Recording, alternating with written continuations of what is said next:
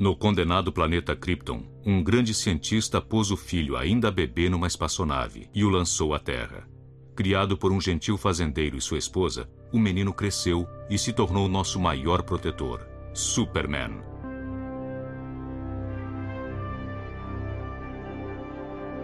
Você vai para longe, meu pequeno Kal-El. Mas nunca o deixaremos, mesmo com a perspectiva de nossas mortes. Você vai fazer da minha força a sua. Você vai ver minha vida através dos seus olhos, assim como a sua vai ser vista através dos meus. O filho se torna o pai, e o pai se torna o filho.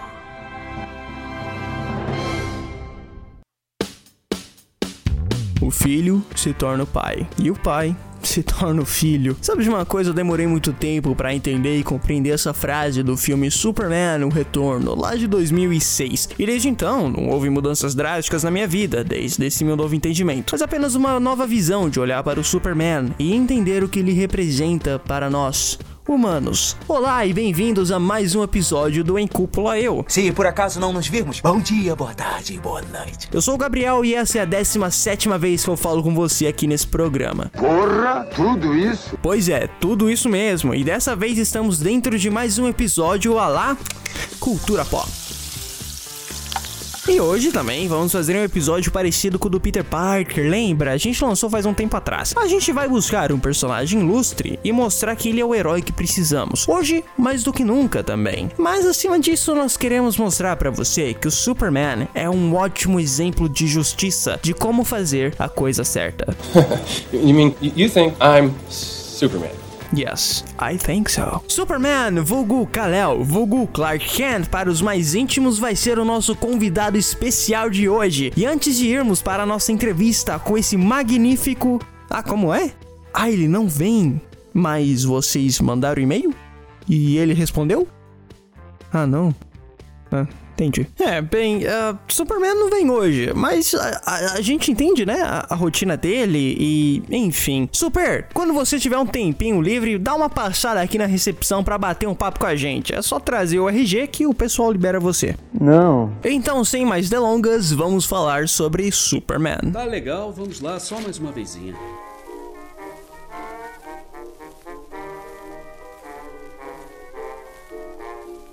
O ano era de 1924, mas para Zish Breitbart... Não existe isso, ouve o que você tá falando. Era apenas mais um ano de turnê pelos Estados Unidos da América com o Circo Bush, fazendo demonstrações de força e impressionando multidões.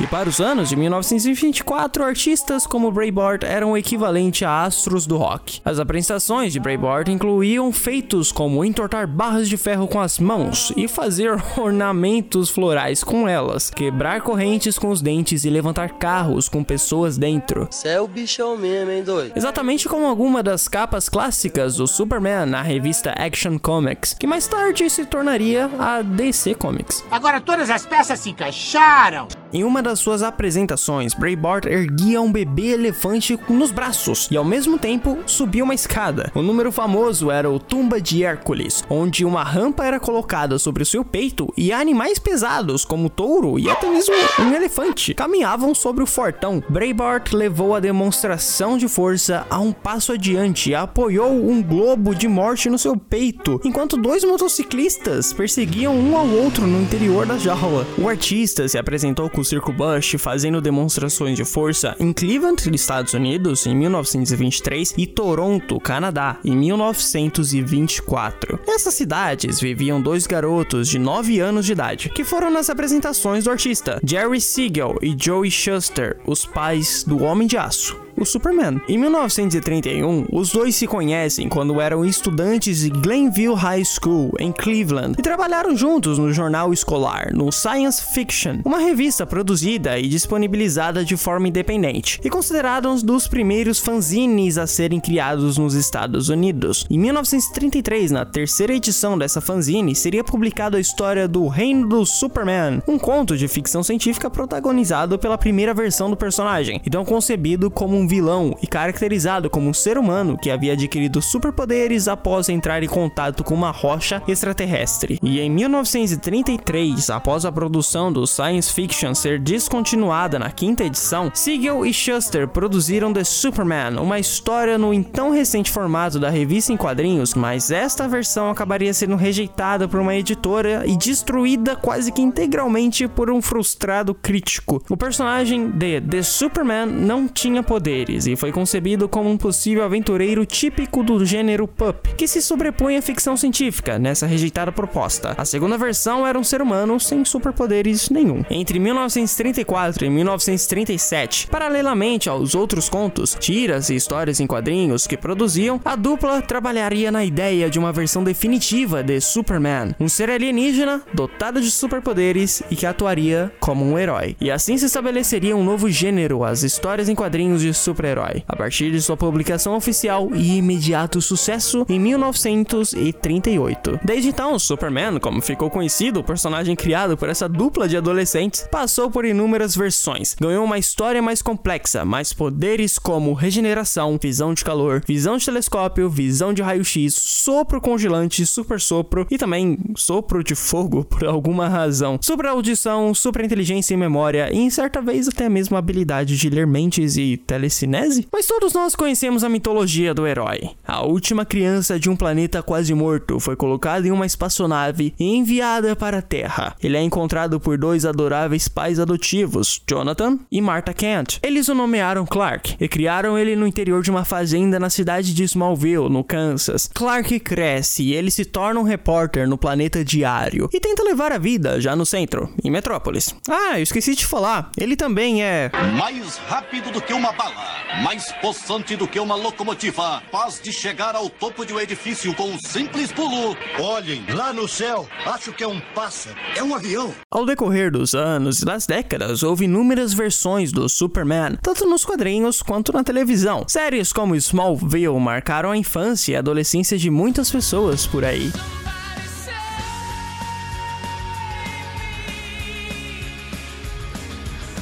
Tivemos mais de 10 atores que interpretaram o filho de Krypton ao longo das telonas, desde Kirk Allen, Superman, how can I ever thank you? Don't try now. You'll be seeing me again. Up, up, and away! a Henry Cavill. Tell me, Ah, e sem contar também os dubladores que deram vida ao ilustre personagem nos desenhos, como no caso no Brasil, o ilustre Guilherme Briggs, que também deu vida a Optimus Prime e Buzz Lightyear. Ao infinito e além! Sem falar também nos roteiristas das histórias em quadrinhos que tentaram colocar seu espírito dentro do universo do Homem de Aço. E sendo franco, isso é uma das melhores e piores coisas nas histórias em quadrinhos. Incríveis artistas escrevem e trabalham para criar algo icônico e memorável, mas por outro lado, com tantos escritores diferentes e todos participando dessa corrida pela fama, um monte de narrativas entram em conflito. E isso acaba levando ao reset, ao reboot de todo o universo já construído, como foi o caso do arco incrível da DC, Crise nas Infinitas Terras, e digo só de passagem, é um dos melhores arcos que já feitos nos quadrinhos. E também temos os Novos 52, o reboot mais recente da DC Comics. E são tantas versões que às vezes fica difícil para os leitores acompanharem as mudanças. Talvez precisaríamos de horas para terminar de explicar todas as versões do Superman ao decorrer das últimas décadas, e explicar toda a narrativa dessas histórias demoraria muito tempo. E sendo sincero, esse não é o propósito aqui. Ao invés disso, nós vamos abordar algumas histórias específicas do Superman e sobre a filosofia por trás desse ilustre herói. Como de costume, vamos abordar a filosofia dos Sups antes de falar sobre suas maiores histórias.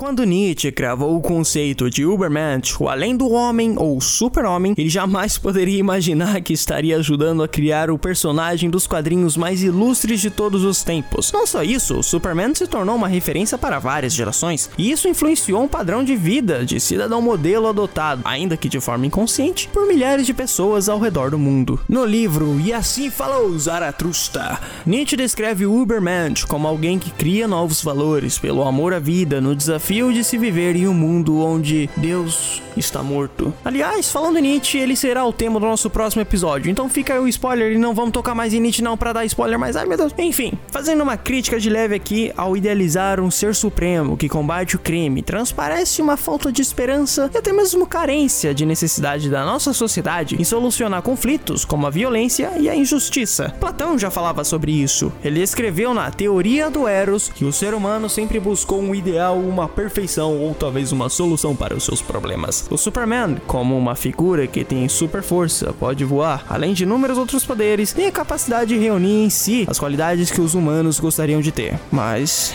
a gente não tem. Talvez sejamos atraídos por esse desejo. E talvez seja por isso que muitas pessoas respondem que gostaria de ter os poderes do Superman quando são perguntadas: Quais poderes você gostaria de ter? A maior razão desses incríveis poderes do Superman é que o personagem foi inserido na cultura pop como uma pessoa que poderia bater facilmente naqueles que nós não conseguiríamos. Acho que uma das cenas mais marcantes envolvendo o Superman não é nenhum de seus filmes, e sim de Kill Bill 2.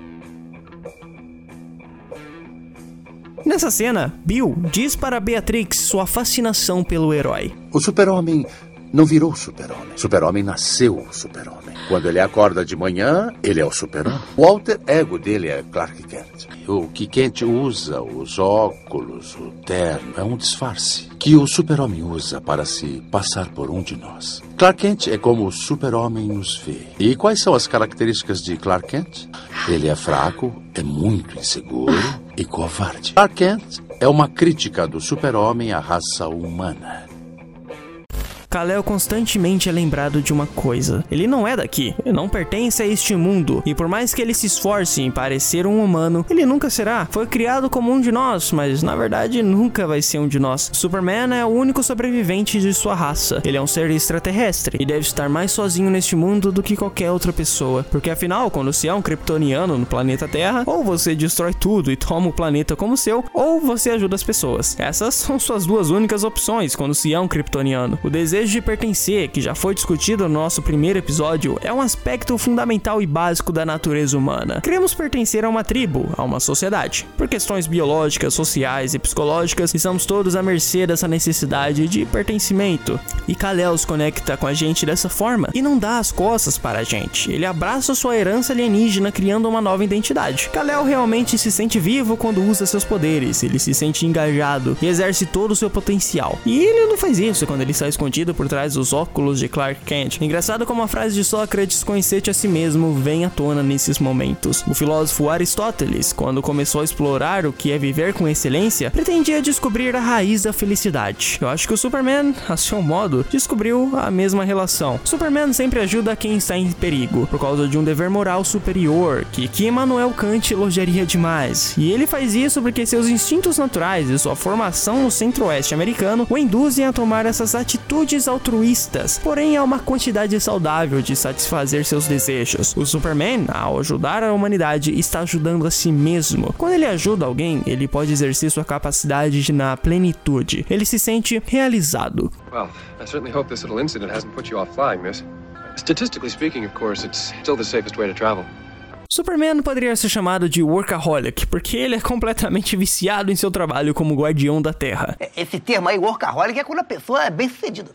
Se não, é só um idiota que trabalha muito. Muitas pessoas diriam que o Superman é uma forma de figura em que as crianças possam se inspirar, mas eu acho que ele é muito mais do que isso. A melhor parte do Superman é que por trás de toda essa força e vulnerabilidade, ele é apenas um garoto do Kansas. O que faz o Superman um dos melhores super-heróis da história é o seu lado humano, as suas constantes escolhas que ele precisa fazer, ao invés de usar seus poderes para forçar as pessoas a fazer o que ele quiser e dominar o mundo. A magia do Superman é, na verdade, Clark Kent. E isso é muito muito importante, porque transmite o grande dilema das identidades dos heróis. Considere o filme Os Incríveis, por exemplo. Todo super-herói tem uma identidade secreta. Não conheço um que não tenha. Quem quer a pressão de ser super em tempo integral? Claro que eu tenho uma identidade secreta. Você acha que eu vou assim na, na padaria do seu Joaquim? Pode parar, comprar pão e leite assim é meio comédia. A mulherada tá sempre querendo contar a identidade secreta. Entram numa que fortalece a relação, é mole o que é mais. A maioria dos heróis desse universo usam identidades secretas para mascarar quem eles realmente são, mas não sei se é bem assim. Senhor Incrível e Mulher Elástico são os verdadeiros personagens do filme. Beto e Helena, pelo menos no início do filme, são a ficção. Assim como Clark Kent, Superman é como se fosse uma extensão do pequeno fazendeiro do Kansas. E as aventuras de Lois Clark dos anos 90, Clark diz o seguinte para Lois após uma DR: Lois, Superman is what I can do. Clark is who I am. Eu acho que nós já passamos uma boa visão sobre o que é a filosofia do Superman. Então vamos partir para algumas de suas maiores histórias.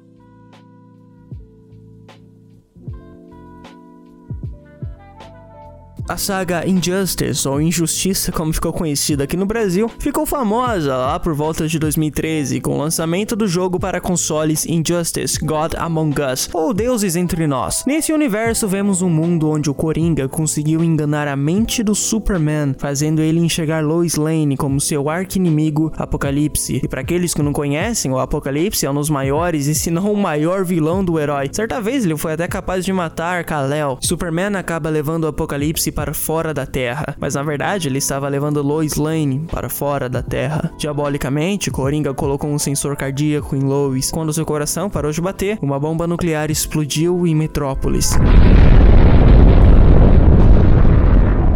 Superman acaba matando Lois, grávida de seu filho, e acaba perdendo a sua cidade e todas as outras pessoas que lhe importavam. O mundo inteiro fica chocado. A Liga da Justiça busca vingança por essa atrocidade, e pela primeira vez, Superman buscava vingança.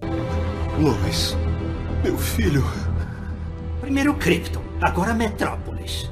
As pessoas que você ama costumam mesmo explodir, não é?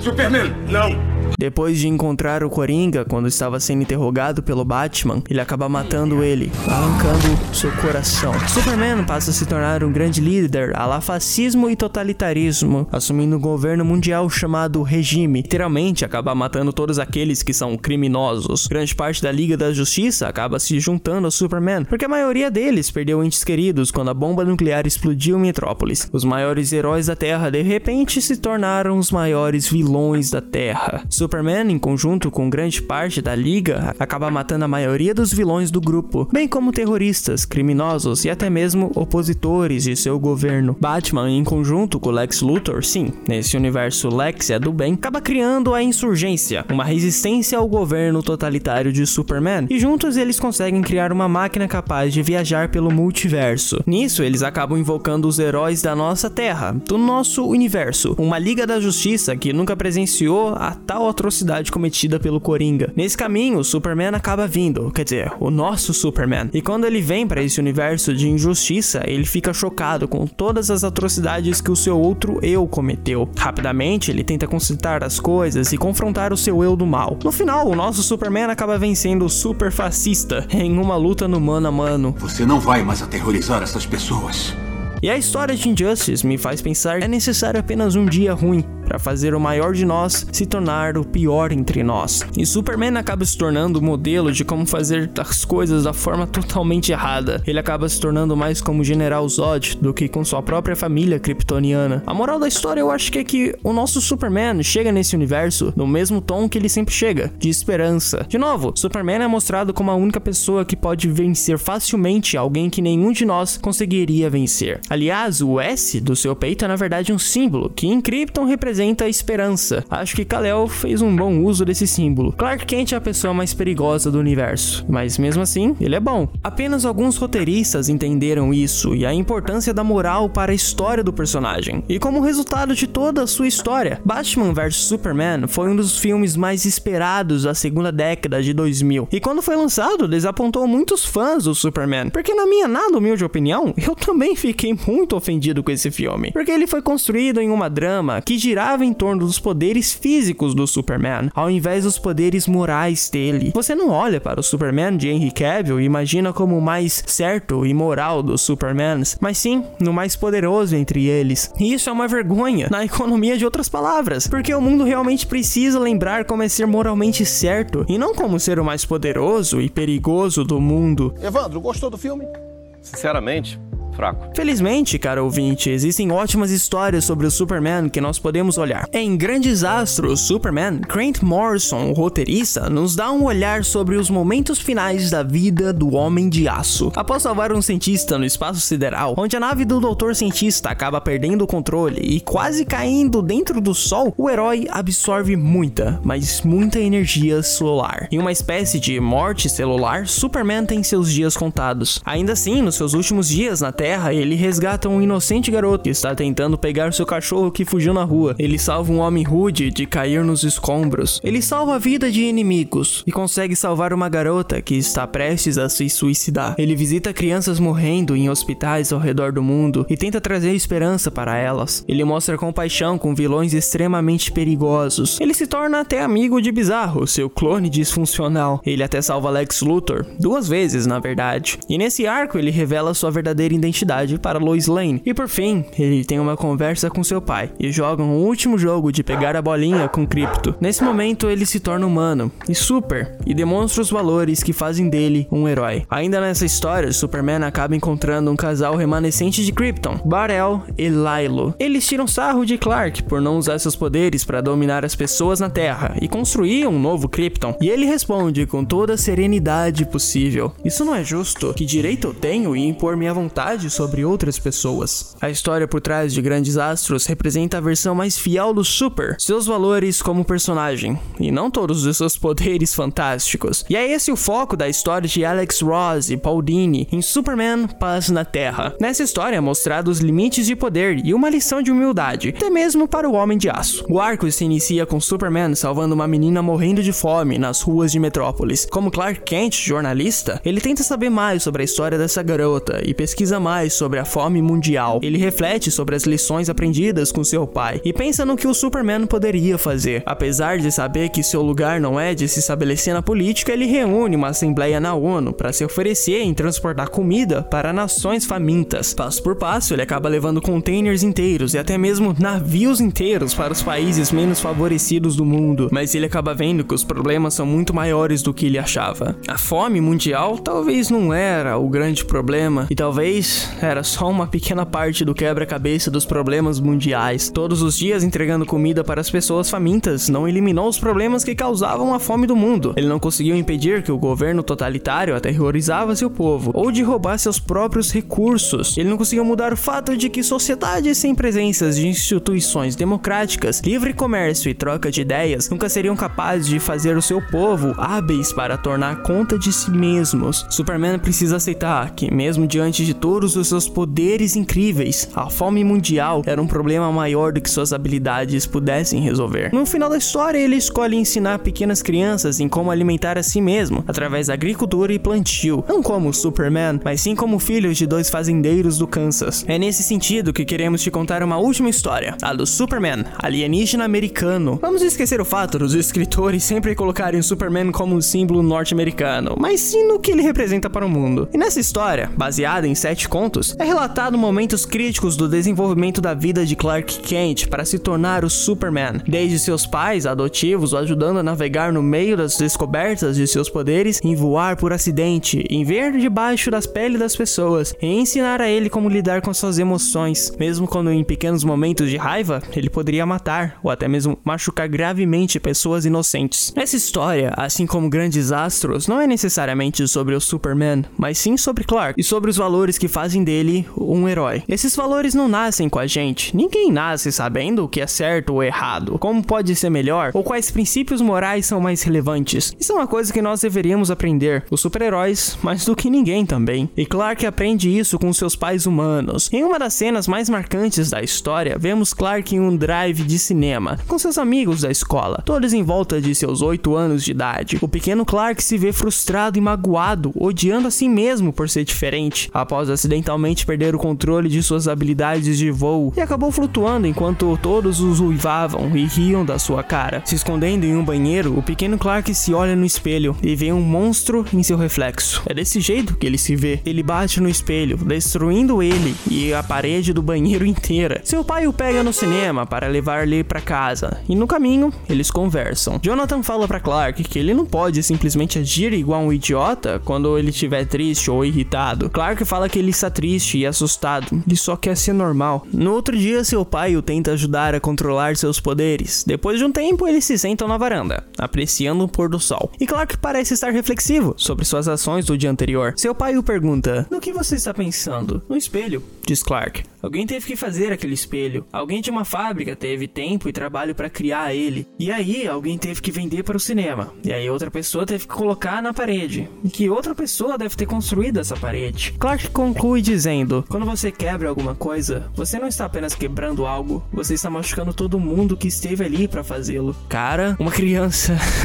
As histórias do Superman sobreviveram por muito tempo por mais de quase 100 anos e elas foram escritas e traduzidas em dezenas de línguas e você pode mostrar ao Superman que ele será reconhecido em qualquer lugar do mundo. Ele se tornou basicamente uma nova mitologia, e como toda nova mitologia, ele nos conta sobre valores humanos. Existem diversos filmes por aí, como diversas outras formas de conteúdo, como livros, vídeos da internet, posts do Instagram, séries e histórias em quadrinhos, mas isso não significa que esses conteúdos são bons. Os fins não justificam os meios, e nem toda história moral escrita por um ser humano vai fazer do mundo um lugar melhor. Então, sim, as histórias que nós contamos uns aos outros importam. Importam muito. Se o papel do Superman for apenas de socar coisas muito fortes, ou de apenas combater o crime inacabável do mundo, ou apenas de bater em bandidos, não tem muita coisa que você pode se inspirar dessas histórias. O ano de 2020 nos mostra várias coisas: que nós precisamos de justiça, verdade, respeito pela liberdade e democracia. Precisamos de menos pessoas mentindo e enganando para impor seus valores e força sobre os outros. Nós precisamos mais humildade, compaixão e gentileza. Precisamos de menos raiva, separação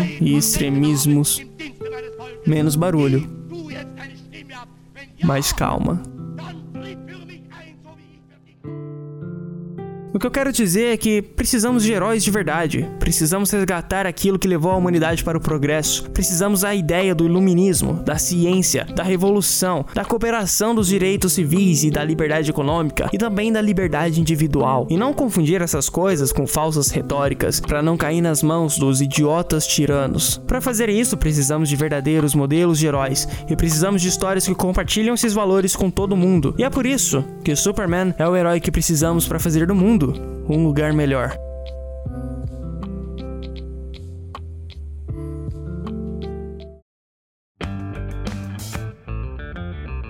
E hoje ficamos por aqui. Antes de tudo, eu quero agradecer a você por ter continuado até aqui. E se você quer criticar, argumentar ou sugerir alguma coisa pra gente, escreve para o encuploeu.gmail.com e nos procure nas redes sociais. Assine o nosso feed no seu agregador de podcast favorito e acompanhe nossos artigos lá no blog em cuploeu.wordpress.com. Um forte abraço e a gente se ouve por aqui numa próxima vez. Eu te espero lá.